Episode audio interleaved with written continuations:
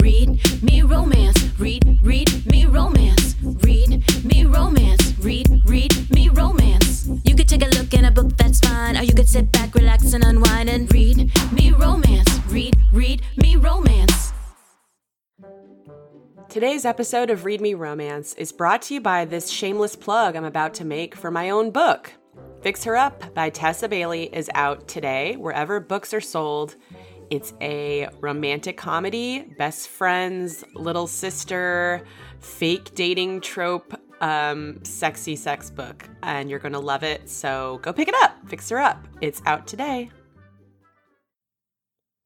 Hey, lady listeners, it's me, Tessa Bailey. Hope you're having a wonderful Tuesday so far.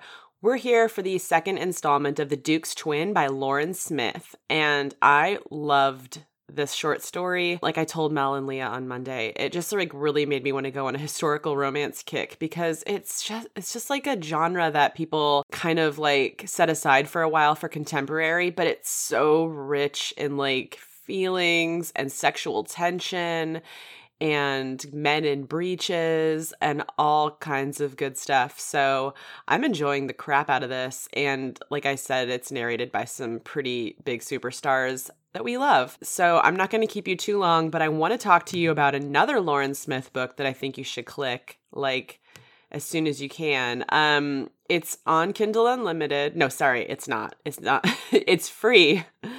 Um it's free on Amazon right now. It's called Forbidden.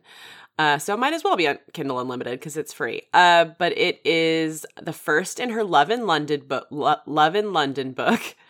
Um, and I'm going to go ahead and read you the blurb because it's like really intriguing. And there's a hot guy in a suit on the front that has like a smoldering, he's like smoldering at me. Um, okay, here we go.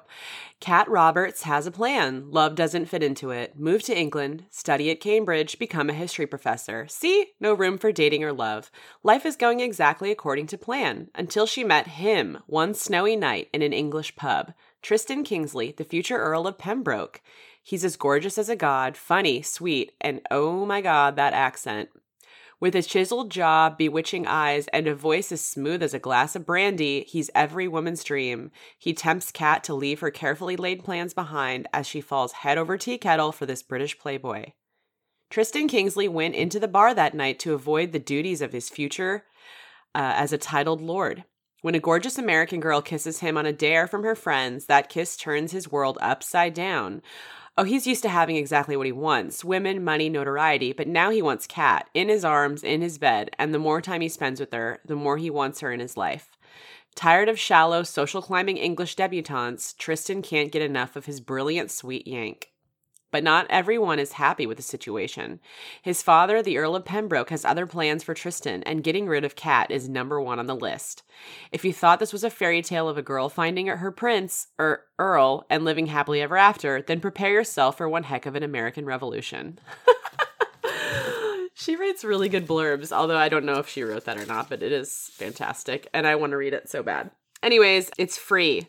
It's going to be free through June 15th, so do not delay. Click it now. We'll put the links in the episode description. Again, that book is called Forbidden by Lauren Smith. It's the first in her Love in London series. Wicked Designs, the first in her League of Rogues. Uh, it's another historical, like kind of what you're listening to this week. It's 99 cents right now for a limited time, so grab it. Wicked Designs. Yeah, she's doing a huge giveaway for 20 readers to win a print or ebook of their choice from her backlist. So head over to readmeromance.com to enter that.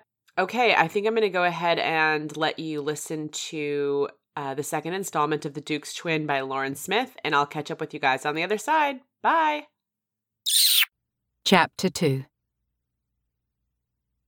Rebecca Livingston stared at the vast Wiltshire estate as her father's coach rolled to a stop in front of the manor house. It was built with beautiful limestone and had a multitude of windows. Sunlight flashed off the panes, reminding her of light on a lake in the early morning. It was perfect, the sort of place a duchess would expect to live. Not that Rebecca had any intention of becoming a duchess. That was her little sister's future, not hers. Rebecca missed their home in the country. Three months in London had taken a toll on her. The balls, the dancing, the dinners. There was something terrible about having to be polite and conversational around dozens of men and women she didn't know at all. She wanted peace and quiet, tucked away in a library next to a grand fireplace, reading books on everything from politics and economics to lurid Gothic novels. Or she'd go riding by herself, stopping to stretch out in the fields and gaze at the clouds. But her mother had dragged her along to every social engagement she could this season, seeking a suitable match for her sister. Lydia had blossomed under the attention, but she was 18, and her first season was a thing to be celebrated. Rebecca was 20 years old and had ended her third season without hope of finding a match. At least, not one she would consent to. She wasn't the sort to garner admirers. Too quiet, too studious, too plain. At first, the whispered words no one thought she heard had wounded her. But now she cared little for the thoughts of others. She simply was herself and found no shame in that. A woman who enjoyed reading and playing the harp.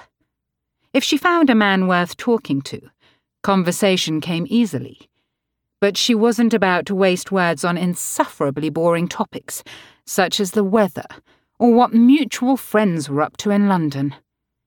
If no one could accept her the way she was, then she would go without a husband. It would give her mother hysterics, but Mamma would survive. As long as Lydia was well married, that would distract her mother from Rebecca's desire for the freedom to do as she liked. She cast a glance at Lydia, who was perched on the edge of her seat, blue eyes wide with delight and wonder as she studied the manor. Honey coloured curls bounced against her cheeks as she leaned to better see out the coach window. She was infinitely more accomplished, much to Lydia's own dismay. Rebecca often had to soothe her younger sister's worries because Lydia feared Rebecca felt the sting of their mother's clear preference for Lydia. They had never been the type of sisters to quarrel, though. Rebecca was not jealous of Lydia's beauty, and Lydia certainly wasn't jealous of Rebecca. Rebecca had learned early on that she'd been blessed with a full hearted sister who was not spoilt or selfish. Becca, dear, straighten your dress. It's wrinkled her mother urged in a frantic whisper. Rebecca smoothed her pale rose gown. Her father was busying himself with his pocket watch, lifting the small gold piece to his ear to listen to its beats. Her mother swept a critical gaze over Rebecca and Lydia, searching for anything else to be improved upon. Becca, you must get out first when they open the door. I want you to be ready to catch the train of Lydia's gown, in case there are puddles. Mamma? Lydia's frustrated reply made Rebecca bite her lip to hide a smile. Stop ordering Becca about. She's right, Matilda, their father said absent mindedly. No ordering the girls about, please. Their mother snorted and frowned. Ladies, focus their mother reminded them. Husbands are afoot, and it is our duty to catch them. Fighting off a wave of giggles, Rebecca struggled to maintain her composure. Whenever their mother talked of finding husbands, it sounded more like she was a deer stalker, deep in the woods, a rifle resting in the crook of her arm as she tracked a prize buck. A footman, dressed in the blue and gold livery of the Duke of Wiltshire, opened the coach door, and waited to assist Rebecca out. She took the footman's offered hand and rose to her feet. When she was nearly out of the coach, she saw the footman's gaze drift behind her and fix on Lydia. The young servant's steady hand went limp as he all but released Rebecca in his eagerness to assist Lydia from the coach next. Rebecca's boots shifted on the coach's fold out step and she stumbled forward, cursing. Her arms flailed, and the world spun in a dizzy circle before she was caught and rescued from an ungraceful tumble into the dirt. a pair of strong arms locked around her body. She blinked in shock as the most handsome man she'd ever seen helped set her right on her feet. Patrician features and sun kissed skin, accompanied by cinnamon brown eyes that watched her beneath long dark lashes. He looked over her form boldly, and her breath caught in her throat as she tried desperately to fill her lungs with air. Are you all right? His voice was slightly rough, as though he'd just woken from sleep. The thought of this man in bed asleep made a strange heat curl inside her belly. Dark hair, slightly longer than was fashionable, fell across his eyes. Rebecca fought off the urge to brush the loose hair from his face with her fingertips. His full lips moved as if to speak. She had never understood when women giggled and whispered in the powder rooms outside the balls about the effects of handsome men. Now, she understood all too well. Her head felt hazy, and she wanted to stare at those lips for hours. And they were still moving.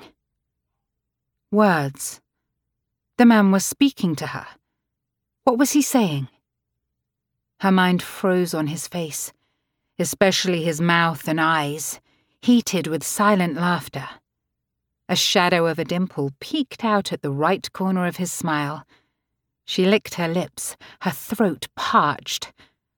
What? She finally gasped. Are you all right? No twisted ankle? There was something that seemed to amuse him about that last question. Not that Rebecca could fathom why. I'm fine. My sister. Good heavens, Rebecca! Release the poor man! Her mother's breathless voice cut in. Rebecca let go of the gorgeous gentleman, and he of her.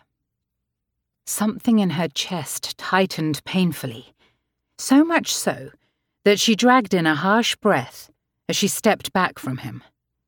For the first time in her life, she was filled with a sense of hunger and the object of her sudden desire could not be more poorly timed. This man must be the handsome Duke of Wiltshire everyone had spoken of last week. And yet, she knew this man would take one look at Lydia and never glance Rebecca's way again. She wasn't jealous of her sister. Lydia was beautiful, intelligent, and kind, and she deserved nothing less than a handsome duke to love and cherish her. Rebecca would never be so lucky. He's not for you. He belongs to Lydia. The little voice in the back of her head whispered darkly. Perhaps she was a little jealous. Only fortune hunters wooed plain ladies like her, and she'd had her fill of those in the last three years. Now, she realized just how much she wanted someone, wanted him to look at her the way so many men looked at her sister. Her mother stepped up beside her daughters, dipping into a curtsy, the grey feather on her turban wilting, as though bowing in the man's presence. Rebecca nearly laughed. She adored her mother, but honestly, the woman could drive her to exasperation with her constant desire to ingratiate herself to others. Still, watching her mother relieved some of the pang of longing she felt, but it wasn't fully erased. She did her best to keep her gaze downcast. It would only hurt to keep staring at the man who would most likely fall hopelessly in love with her little sister. Your Grace, it is such a pleasure to be here, her father said, coming out of the carriage. We thank you most graciously for your invitation. He bowed to the handsome lord, and Rebecca dipped into an immediate curtsy alongside her mother and sister. On the contrary, the Duke's gaze flitted to Rebecca's face. I'm honoured that you have consented to visit us. Please, Mr. Livingston, introduce me to your lovely wife and daughters. Lydia was at Rebecca's side, their hands briefly touching in a silent show of support. Their father stepped forward Of course. May I present to you my wife, Matilda, and my two daughters, Rebecca and Lydia? The Duke bent into a half bow of respect. His eyes moved from their mother's face to Lydia's, before finally settling upon Rebecca. Was it her imagination, or was he looking at her a little longer than the others? Yes, of course he was because she'd just made an utter fool of herself tripping out of the coach. He probably thought she was a half wit. It is my deepest pleasure to meet you, Mrs. Livingston, Miss Livingston, and Miss Lydia. The Duke straightened and waved for someone to come forward. Ladies, may I present my brother, Mr. Miles Beresford. Becca hadn't noticed the man exiting the manor until now. Becca stopped breathing all over again as she stared at the two men side by side. There were two of them. Two. Each the mirror image of the other, though they were dressed differently. The Duke wore a deep green waistcoat and cream coloured breeches, while his brother wore a dark blue coat and buff breeches. There was a more refined air to the clothes of the Duke, whilst his brother was more subdued. Despite their identical features, the emotions played differently upon each man's face. The Duke had a playful wickedness about his mouth that made Rebecca think of stolen kisses, while his brother's face bore a sweet gentleness. Rebecca decided she would busy herself this week with cataloguing the differences of the two men. Since neither would be interested in courting her, she would instead treat the week as a scientific endeavour, observing them and delighting herself with her discoveries. Lord Wiltshire escorted her mother inside, while Mr. Beresford took Rebecca's arm. He led her away in a daze, yet she did notice that the Duke's twins' gaze had strayed to Lydia, who trailed behind them with their father. Did you have an enjoyable ride down from London, Miss Livingston? Mr. Beresford asked her. His smile was warm and polite. He seemed to be such a delightful gentleman, and it was a pity that this man was not the Duke. He was perfectly suited for Lydia's gentle, compassionate temperament. They would have made a beautiful couple. The ride was lovely. I did not realize that your brother lived but only two hours from London. Oh? Mr. Beresford replied. Do you and your sister like living in London? Again, Mr. Beresford's gaze turned to Lydia as they entered the grand hall. Rebecca wasn't sure what to do. It seemed that Mr. Beresford was just as interested in Lydia as the Duke was supposed to be. She didn't wish to hurt Lydia's chances for a good match, but she also did not want the Duke and his twin fighting over her.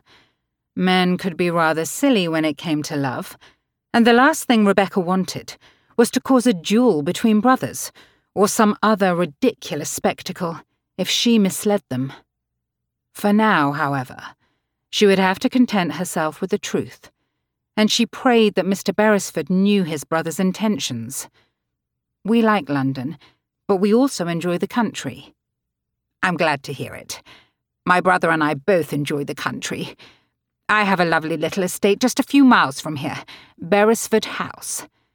Perhaps, while you're here, we might have time to ride over and visit it. I would like that. Rebecca would agree to go riding for any reason. There was nothing so freeing as having the wind whipping through her hair, or laughing as her horse leapt over puddles and bushes as they raced along roads deep into the woods, or through golden meadows.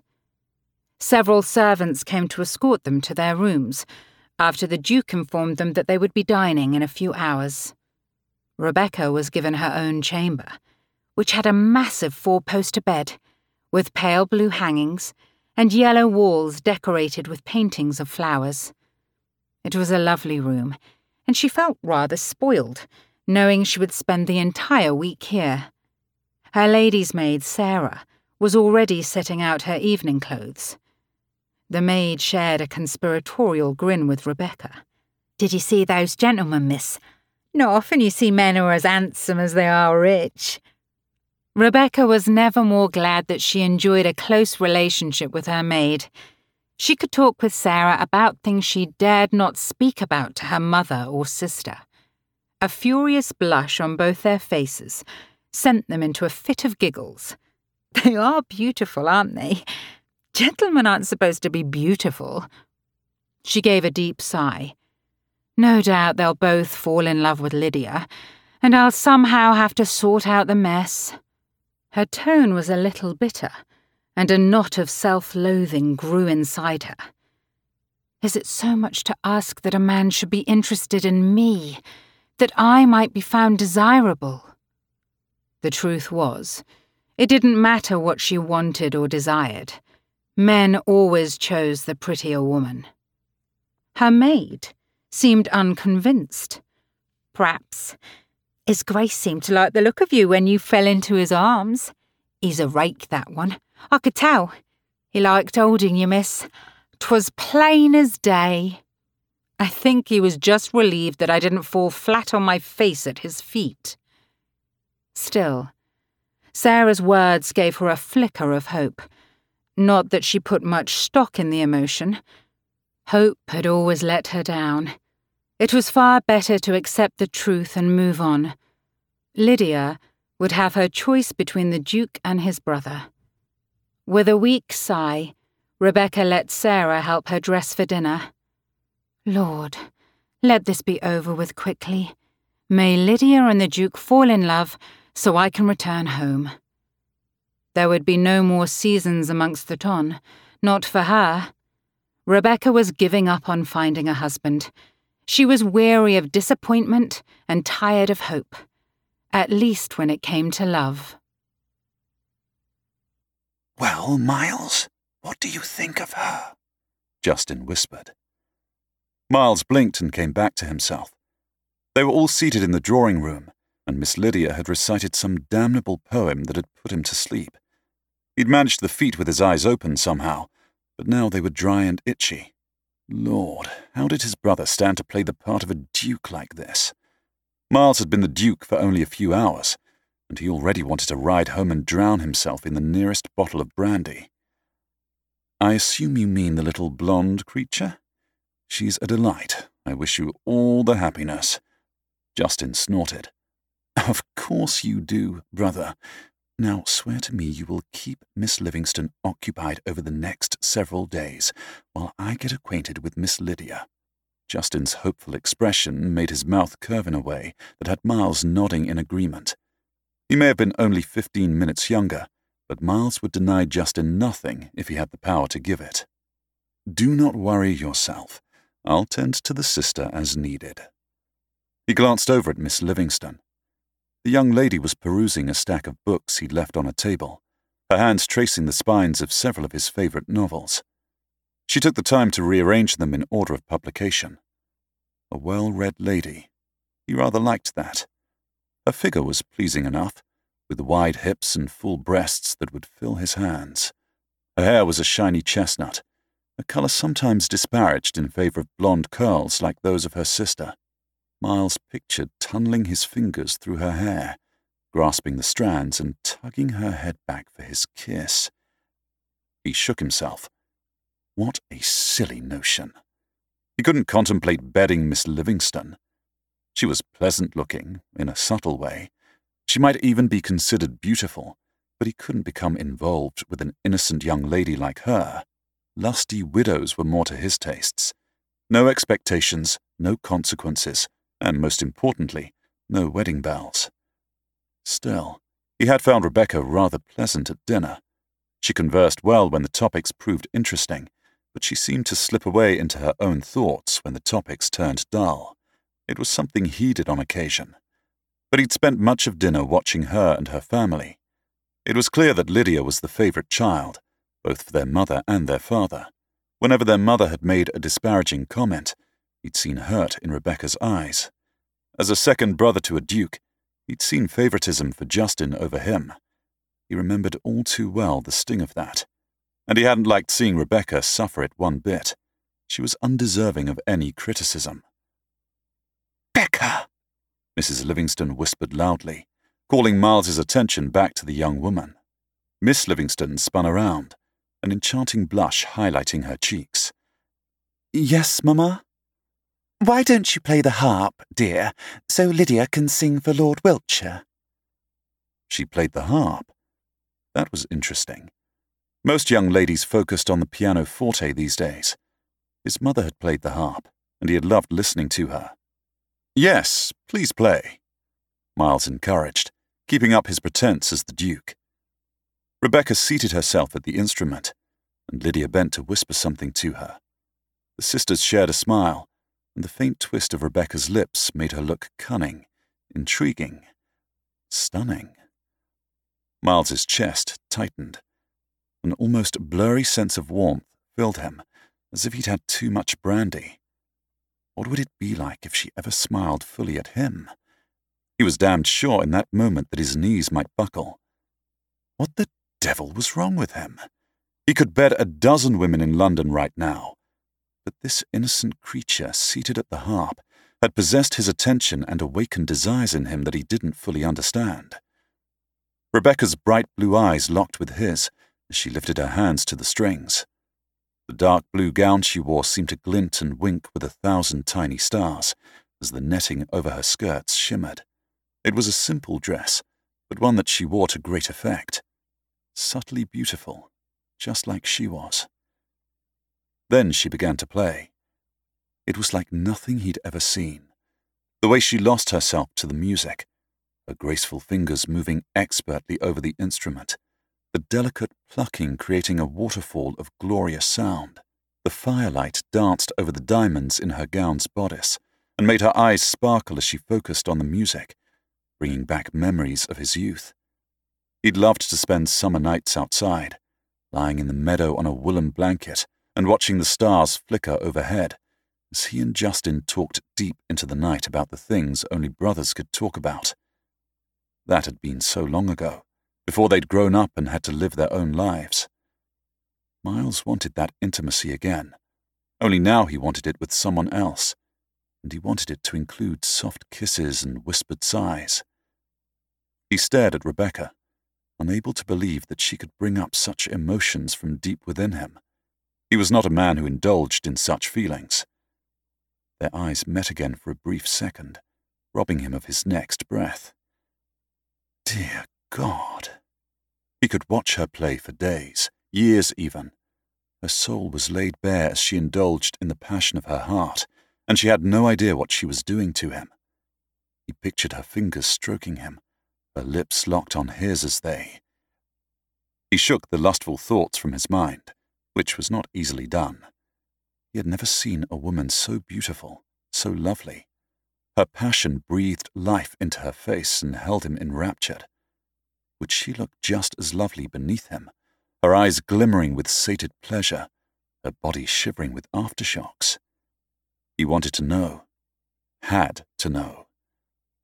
It was only when the music stopped that he realized he hadn't heard Lydia's voice at all. There had been only Rebecca's music, lingering in his head now with its haunting melodies and visions of her bright eyes alight with passion. Bravo, ladies! Justin was on his feet, striding over to them as he clapped. Yes, Miles stood, regaining his composure. Beautifully done. It was said for both ladies, but his thoughts were only for Rebecca. For a long moment she met his stare, her blue eyes as bold and brave as any man's, yet fiery in the way only a woman's could be. Had he misjudged her? Had the quiet, submissive woman he'd glimpsed at dinner been a ruse? Was there a tigress beneath that subdued demeanour? Justin can have his little Lydia to his heart's content. I will unravel the mystery of Miss Livingston. And we're back. It's getting interesting, guys. These narrators are so good. Like I died, I'm dying, I'm going to heaven and coming back to listen to the next installment tomorrow. it's not funny. It's it's not as it's not as funny to make jokes when Leah and Mel are here to laugh at me or look at me like I'm crazy. But I know you guys are laughing along with me. Anyways, okay, tomorrow I'll be back with more of The Duke's Twin by Lauren Smith.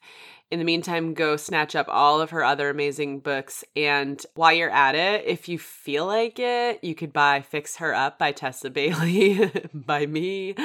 I, you know, it's it's a good summer read. I worked really hard on it. the The heroine is a birthday party clown named Georgie, and the hero is a, an ex baseball player named Travis Ford. And he has been injured. He's gone back to his hometown to lick his wounds, but Georgie won't let him. She's um she barges into his life and makes him like get out, get out, get back into the world, become gainfully employed again. And just as he's starting to not be able to live without her, she decides she's not waiting around for for him to um return her feelings anymore.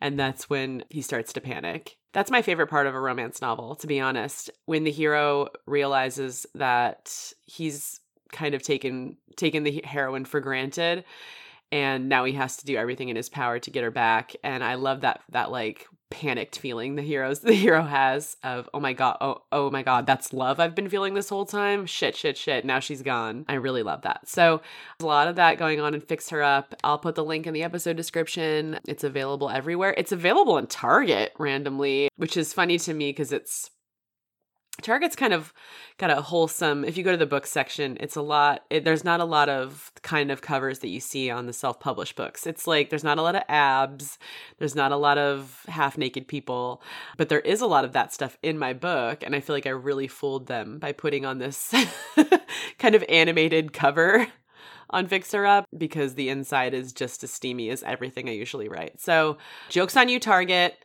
uh, but love you anyway. Anyways, guys, um, hope you have a great rest of your Tuesday. We'll be back tomorrow with more Lauren Smith and the Duke's Twin. Enjoy. Bye. Read me romance. Read, read me romance. Read me romance. Read, read me romance. You could take a look in a book, that's fine. Or you could sit back, relax, and unwind and read me romance. Read, read me romance.